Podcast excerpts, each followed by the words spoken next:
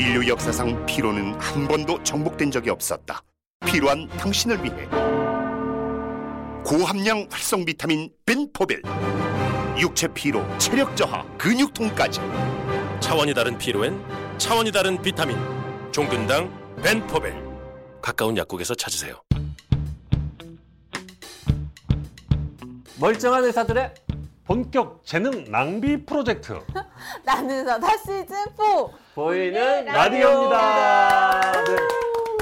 어 이게 이 멘트가 진짜 재능을 엄청 낭비하러 오는 느낌이. 시즌 원 때 오프닝도 웅박 목소리 아니었습니까? 그랬죠. 네. 그죠? 녹음 많이 했죠 제가. 네. 네. 진짜 재능 낭비 많이 하시는 분인데. 네. 이게 재능이라는 것이 낭비를 하면 할수록 더 솟아나기 때문에 어, 더 해야죠. 화수분, 화수분. 아, 그렇죠. 예. 음. 본인이 갖고 있는 재능은 어떤 어떤 것들이 있습니까? 저는 의사소통, 의사소통하는 능력이 있어서 말 못하는 조카랑도 의사소통을 해요. 돌. 아니 걔가 한 살도 안 된 애가 다른 사람들한테 가면 안 웃어. 음. 근데 제가 이렇게 보고 이렇게 바디랭귀지나 비언어적인 의사소통하면 얘가 웃어요. 의사소통이라는 거는 꼭 말 갖고 하는 게 아니니까. 공감. 음. 그런데 공감. 저의 재능은 공감입니다. 공감? 공감? 공감? 공감? 공감? 공감? 공감? 네. 공감. 원래 예. 재능은 사실 웃기는 거 아닙니까? 그러니까 웃기는 게 공감 없이 안 된다는 거죠. 음... 네. 근데 이제 관심이 없는 그냥 관심이, 관심이 없는 그냥 사람들. 관심이 없는 관심이 없다는 건 정보가 없는 음... 정보가 네. 없는 그냥 사람들을 웃기려면 성대모사죠. 음. 성대모사는 내가 그 목소리를 생각하고 이 사람이 그 목소리를 생각하는 아. 게 그게 공감을 이루는 그렇죠. 거니까. 그래서 성대모사가 이렇게 중요한 거예요. 아, 그래서 신인들은 다 성대 저도 신인 때는 성대모사밖에 안 했어요. 안 웃겼을 때는. 근데 지금은 웃기기 때문에 성대모사 안 하죠. 그러니까 그거를 이론적으로 정립하면 결국 웃기는 건 공감이다. 음. 동의하시죠 이제? 아, 네네 동의합니다. 근데 정보가 없이 처음 본 사람은 성대모사. 아. 네. 저희 애청자분들은 정보가 없으니까 네. 성대모사 한번. 새로운 성대모사 최근에 개발한 거 없습니까? 아 범죄도시. 난 범죄도시를 여러 번 봐서. 근데 저는 의외의 인물을 하, 하거든요. 장첸이 이제 거기서 첫 번째로 죽이는 사람이 있어요. 독사라고. 독사 네. 기억나세요? 독사. 어, 여기 장면이 뭐죠? 뱀 문신 있는데 그 고물상에 차를 갖다 대놓고. 아~ 그 빛 받으러 왔는데 아, 그 빚진 사람의 두목, 빚진 사람의 두목이 이제 자기 부하를 구하러 오죠. 밤에. 아. 그러면 장첸이 이렇게 뭔가 밥을 먹고 있는데 그 식탁을 이렇게 확 하면서 응, 음. 이렇게 말하죠. 너네 누군지 아니? 이렇게 어, 하니까 장첸이 뭐라 그러죠? 돈 받으러 왔는데 끝까지 알아야 되니? 이렇게 합니다. 그러니까 이 사람이 너무 옛날 거 갖고 왔네. 너무 옛날 거를. 하여튼 성대모사 이게 괜히 꺼냈네. 성대모사는 그러니까 인기 없을 때나 하는 거죠. 요즘은 안 해요. 네. 네. 알겠습니다. 지금 네. 인기가 네. 많으시니까.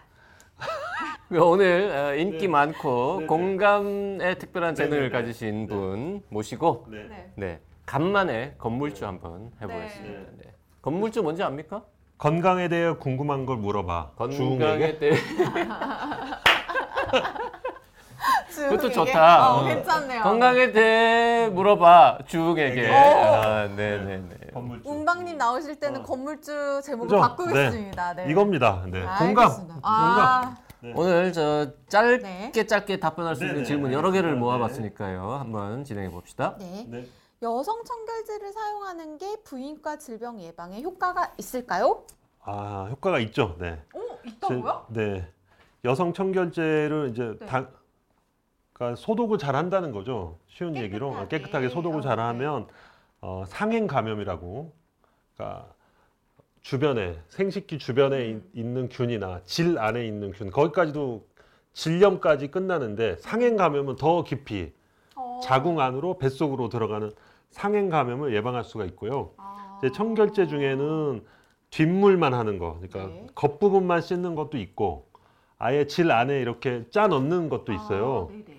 이제 그런 것들이 주로 산성도를 높여주고 음... 안 좋은 세균을 죽이고 좋은 세균들은 자라나게 유해균과 유익균을 이렇게 적절히 분배를 해주기 때문에 어, 예방 효과가 있다. 있다. 네. 그럼 그냥 아무나 쓰면 되는 겁니까? 그죠. 예. 쓰면 되는데 아무 물건이나 쓰면 돼요? 좋은 제품, 안 좋은 제품 이런 건 없습니까? 그러니까 청결제라고 나와 있는 것들은 그래도 인증을 받은 것들이니까 그런 것들을 주기적으로 써 주시면 되는데, 근데 청결제는 그 pH, 산성도라고 하죠. 이제 이런 것들을 맞춰 놓은 건데 비누를 계속 사용하면, 비누를 사용하거나 이제 비누로 질 안쪽까지 이렇게 하면 질 안쪽의 산성도가 변하게 되죠. 그러면 그때 또 유익균이 죽, 죽는 수가 있습니다. 네, 그래서 네. 비누를 가지고 할 때는 안쪽에는 안 하시는 게 안 좋습니다. 네. 그 여성 청결제인데 이제 안쪽에 넣는 것들 중에 네. 뭐 유산균이 포함되어 있다거나 뭐 이런 것들이 있는데 네네. 그런 것들을 사용하면 좀 네. 건조해진다라는 이야기도 음. 있던데 그건 왜 그런 거예요? 글쎄요, 건조해지는 거는 큰 문제는 아니에요. 네, 큰 문제는 아니니까 제가 임상에서 접하는 그런 문제점들은 아니고 음. 그건 뭐 일부에서 그러시는 것 같고요. 네. 그러니까 폐경기 이후에는 이 청결제 때문이 아니고 음. 폐경기 이후에는 워낙 건조감이 있기 때문에 아. 예, 그럴 수가 있죠. 그럴 수 네. 네. 두 번째 질문, 자몽, 두유, 석류 이런 음식들은 부인과 건강에 안 좋다. 이거 사실입니까? 어, 근데 왜 석류는 막 여성 호르몬과 비슷한 것도 들어있다고 해서 되게 좋아하시지 않나요? 자, 일단 두유부터, 네. 아, 자몽부터 볼까요? 자몽이나 두유는 우리가 그냥 흔히 먹죠. 흔히 먹죠. 네. 자몽 주스도 음, 좋아하는데. 네, 먹고. 그러니까 이런 것들은 여성 질환이랑 관계가 없어요.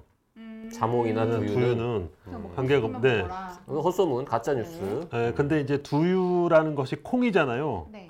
근데 콩 속에 아이소플라본이라는 성분이 들어있는데 이게 식물성 에스트로겐이 아, 네. 들어 있습니다. 그래서 콩 제품을 많이 먹으면 음.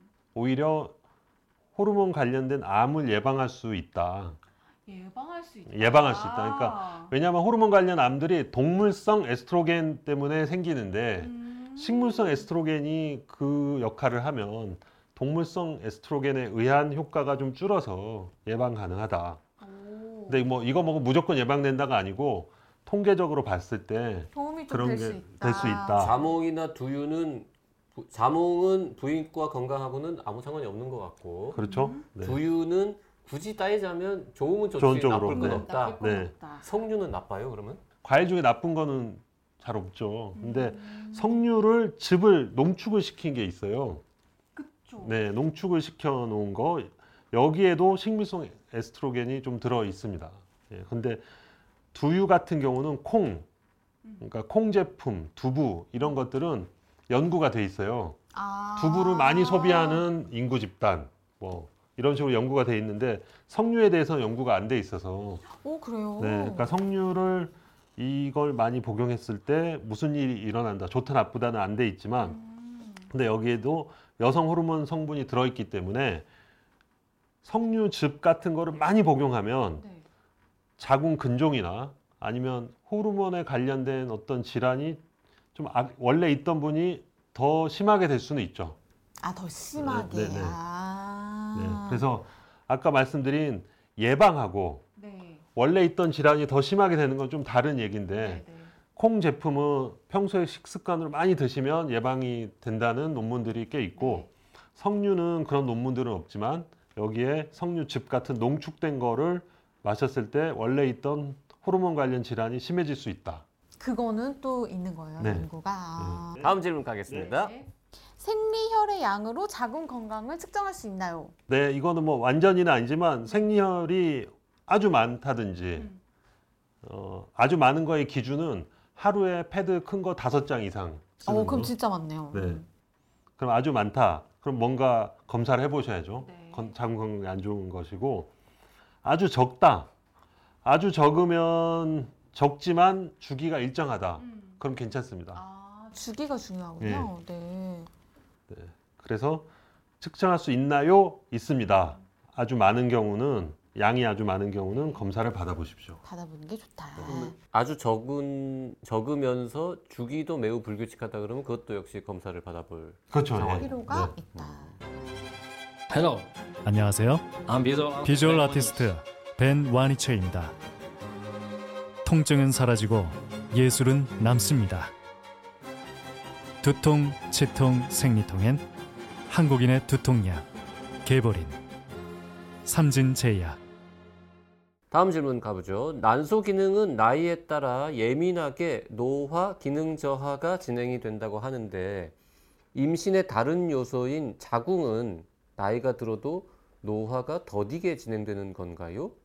평균적으로 몇 살까지 자궁 기능이 재기능을 하나요? 즉 아기를 멀쩡히 키워낼 수 있나요? 궁금합니다. 아, 저 요 질문에 덧붙여서 또 궁금한 게 자궁을 이식해서 임신까지 가능할 정도라고 하면 이 자궁의 기능이 어디까지? 이 질문하고는 좀 다른 얘기입니다만 네. 자궁이 아기를 네. 멀쩡히 키워내는 일을 이식을 해서도 가능한가? 네. 이것도 떠올랐어요. 돌발 질문부터 네. 먼저 해결해요. 자궁 네. 이식도 가능합니까?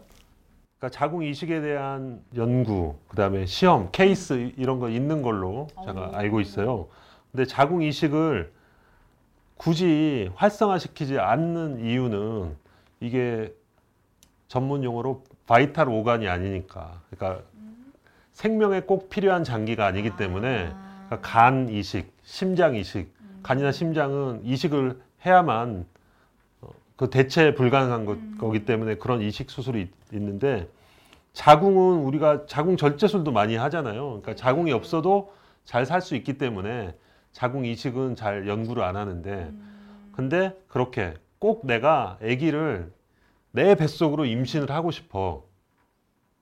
근데 대리모라는 게 있거든요.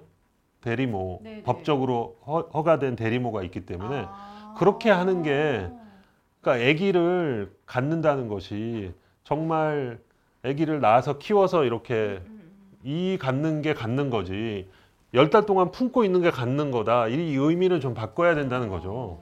그렇게 하는 건 대리모 허용된, 법적으로 허, 허용된 대리모를 이용해서 하고, 그 낳은 아기를 자기가 키우면 이제 되는 건데, 그 목적을 위해서 자궁 이식을 하는 거는 좀 과하다고 볼 수가 있겠죠. 원래 질문, 난소 기능하고 자궁 기능이 나이에 따라서 어떻게?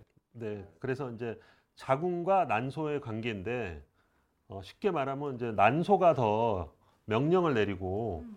뭔가 호르몬을 시작하는 기관이고, 네네. 자궁은 그거의 하부 기관입니다. 실행하는. 네, 실행하는 기관. 엔드 오간이라고 이제 하는데, 그러니까 난소가 기능이 끝나면 자궁도 당연히 끝나는 거겠죠. 음. 난소에서 뭔가 명령이 안 나오면. 네. 그래서 난소가 더 일차적인 건데, 여기 말씀대로 뚱이 의원님 말씀대로 난소는 나이가 들면서 점점 그 기능이 떨어지게 됩니다. 네. 그 이유는 이제 난소 안에 원시 난포들이 있어요. 그러니까 조그만 난포들이 있는데 여기서 하나씩 배란이 되는데 하나씩 계속 꺼내서 쓰는 거죠. 꺼내서 쓰다 보면 나중에는 이제 다 고갈되는 그런 상태가 이제 된다. 그렇게 이해하시면 쉽고, 네. 그렇기도 하고 이 난포들이 자라는 환경이 나이가 들면 좀 안 좋아서, 그래서 나이가 들면 임신도 안 되고 이제 그렇게 되는 건데, 어쨌든 결론은 난소는 노화가 된다. 예, 근데 자궁은 그 자체는 노화는 안 되지만 아~ 난소가 노화되니까 따라서 노화되는 거죠. 네. 그렇게 이해하면 된다군요. 네. 네. 그러네요. 자, 하나 질문 더 해볼까요? 네. 아주 어린 친구가 보내준 질문인데요. 그만둔 슈루리 슈룰이라는 아이디 쓰시는 분입니다. 네. 배란일에 갈색냉이 나오나요? 아직 초경을 안 했는데 갈색냉이 나와서요. 근데 일주가 지냈는데도 생리를 안 합니다. 원래는 갈색냉이 나오고 나서 한다던데 뭔가요? 답 부탁드려요. 유유. 네. 네. 초경이라고 하면 요새는 뭐 이름은 이제 초등학생? 뭐 그 정도쯤일 것 같은데, 배란일에 네. 갈색냉이 나오나요? 맞나요? 그러니까 요것만은 맞는 말인데 네. 배란일에 갈색냉이 나온다. 갈색냉이라는 거는 쉽게 말해서 이제 피가 섞인 분비물인 네네. 거죠. 피가 오래되면 갈색이 되니까. 그럼 배란 때 피가 비칠 수가 있어요. 음. 배란혈이라고 그래서. 그러니까 배란이라는 과정이 난소에 미세하게 상처가 나면서 난자가 튀어나오는 과정이니까 그 상처에서 피가 날 수 있겠죠. 오, 네. 일단 일 주는 아니고요. 이 주가 지나야 됩니다. 아, 이 주. 아, 네, 네. 이 주가 지나야 되니까 이 주까지 기다려 보시고. 네. 근데도 이제 안 될 수도 있어요. 그러니까 첫, 첫 생리는 네. 갈색냉이 나온다고 기계적으로 바로 이 주 있다가 되는 게 아니니까 음... 그럴 수도 있습니다. 네. 이거는 처, 처음 하는 거기 때문에 규칙적이지 않을 네. 수 있고. 자, 네, 맞습니다. 그 생리의 메커니즘, 음. 생리 메커니즘은 자궁 내막이 네. 내막이 이렇게 임신에 대비해서 두꺼워져 있다가 음. 임신이 안 되면 그게 탈락되는 네. 게 생리죠. 근데 이게 이제 배란 주기에 맞춰서 가는 건데 여기서 배란은 됐는데 네. 자궁은 아직 그 자궁 내막의 변화가 아직 없는 사람이라면 그러니까 배란은 됐는데 자궁 내막의 변화가 없던 주기다. 음. 이번 주기가 음. 그러면 생리는 안 할 수가 있겠죠. 저희한테 질문 보내주신 분 같은 경우에는 초경을 하기 위한 몸의 준비는 하, 하고 있는, 있는 어, 단계인데 아직 완벽하게 조건이 맞진 않아서 네. 할 수도 있고 안 할 수도 안 할 수 있고 있다. 그래서 너무 네. 걱정은 안 해도 된다. 맞습니다. 음. 네, 그래서 일 번 이 주까지 기다린다. 네. 이 번 다음 달에 또 기다린다. 음, 네. 보통 그러면은 이제 뭐 첫 생리를 하고 나서도 또 한동안 생리를 안 할 수도 있는 거고 네. 그러니까 다양하니까 네. 조금 더 나이가 들 때까지는 네. 너무 불안해하지 않고 기다려도 된다. 네. 음. 하나만 더 해보겠습니다. 네. 출산 후에 생리통이 줄어드는 겁니까? 그럴 수가 있습니다. 출산보다도 임신. 음. 임신을 하게 되면 임신 기간 동안이 있죠. 임신 네. 십 개월 동안에 이게 이제 프로게스테론이라는 호르몬이 우세해지는 기간이죠. 이때가. 프로게스테론이 우세해지면 그동안에 에스트로겐 영향을 받던 네. 것들이 좀 이렇게 줄어들게 됩니다. 음. 그 열 달 동안에. 음. 예, 그래서 이런 말은 들어보셨죠. 애를 한 번도 안 낳은 사람이랑 네. 출산을 많이 한 사람이랑 유방암 확률이 다르다. 임신을 많이 하면 그 열 달 동안에 에스트로겐 효과를 좀 줄이고 프로게스테론이 우세한 상황이 열, 애가 세 명이면 삼십 개월이잖아요. 음. 네 명이면 사십 개월이고. 어, 그렇죠. 네, 그 환경 때문에 위험도가 줄어드는데 그래서 이제 생리통도 마찬가지로 생리통을 일으키는 어떤 자궁 내막증 같은 그런 조직들이 세포들이 열 달 동안에서 이렇게 좀 줄어드는 아... 억제되는 효과가 있고 두 번째는 자궁이 이렇게 커지잖아요. 커지면 근육이 근육이 이렇게 늘어나는 거죠. 네. 자궁에 있는 근육 평활근들이 이렇게 늘어납니다.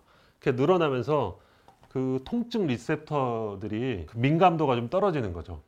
만삭이 되면 자궁이 이렇게 원래 이만하던 자궁이 이렇게 커지는데 쭉 늘어난 거잖아요. 음. 늘어나면서 통증을 막 민감하게 받아들이던 수용체들이 좀 민감도가 떨어져서 음. 나중에는 생리통이 좀 줄어들 수 있어요. 민감도가 떨어지는 거는 분포가 이렇게 넓게 퍼져서 그런 거예요? 아니면은 이렇게 늘어나는 거가 이미 그 자체로 자극이 됐기 때문에 새로운 자극을 아. 안 받아들인다는 겁니까? 오, 예리한 질문인 것 같습니다. 그러니까 이제 그거는 리셉터라는 거는 세포 표면에 있는 게 수용체인데 이 수용체들이 그런 과정이 되면 민감도가 떨어지는 경우가 수용체가 세포 안으로 들어간다든지 숫자가 음. 좀 줄어든다든지 그렇게 되는 거죠. 옛 어른들이 그거 시집가서 애 낳고 나면 좋아져 하는 게 일리가 있는 말씀이에요. 아, 일리 있는 말이다. 네. 해소되셨나요? 어, 네. 네네.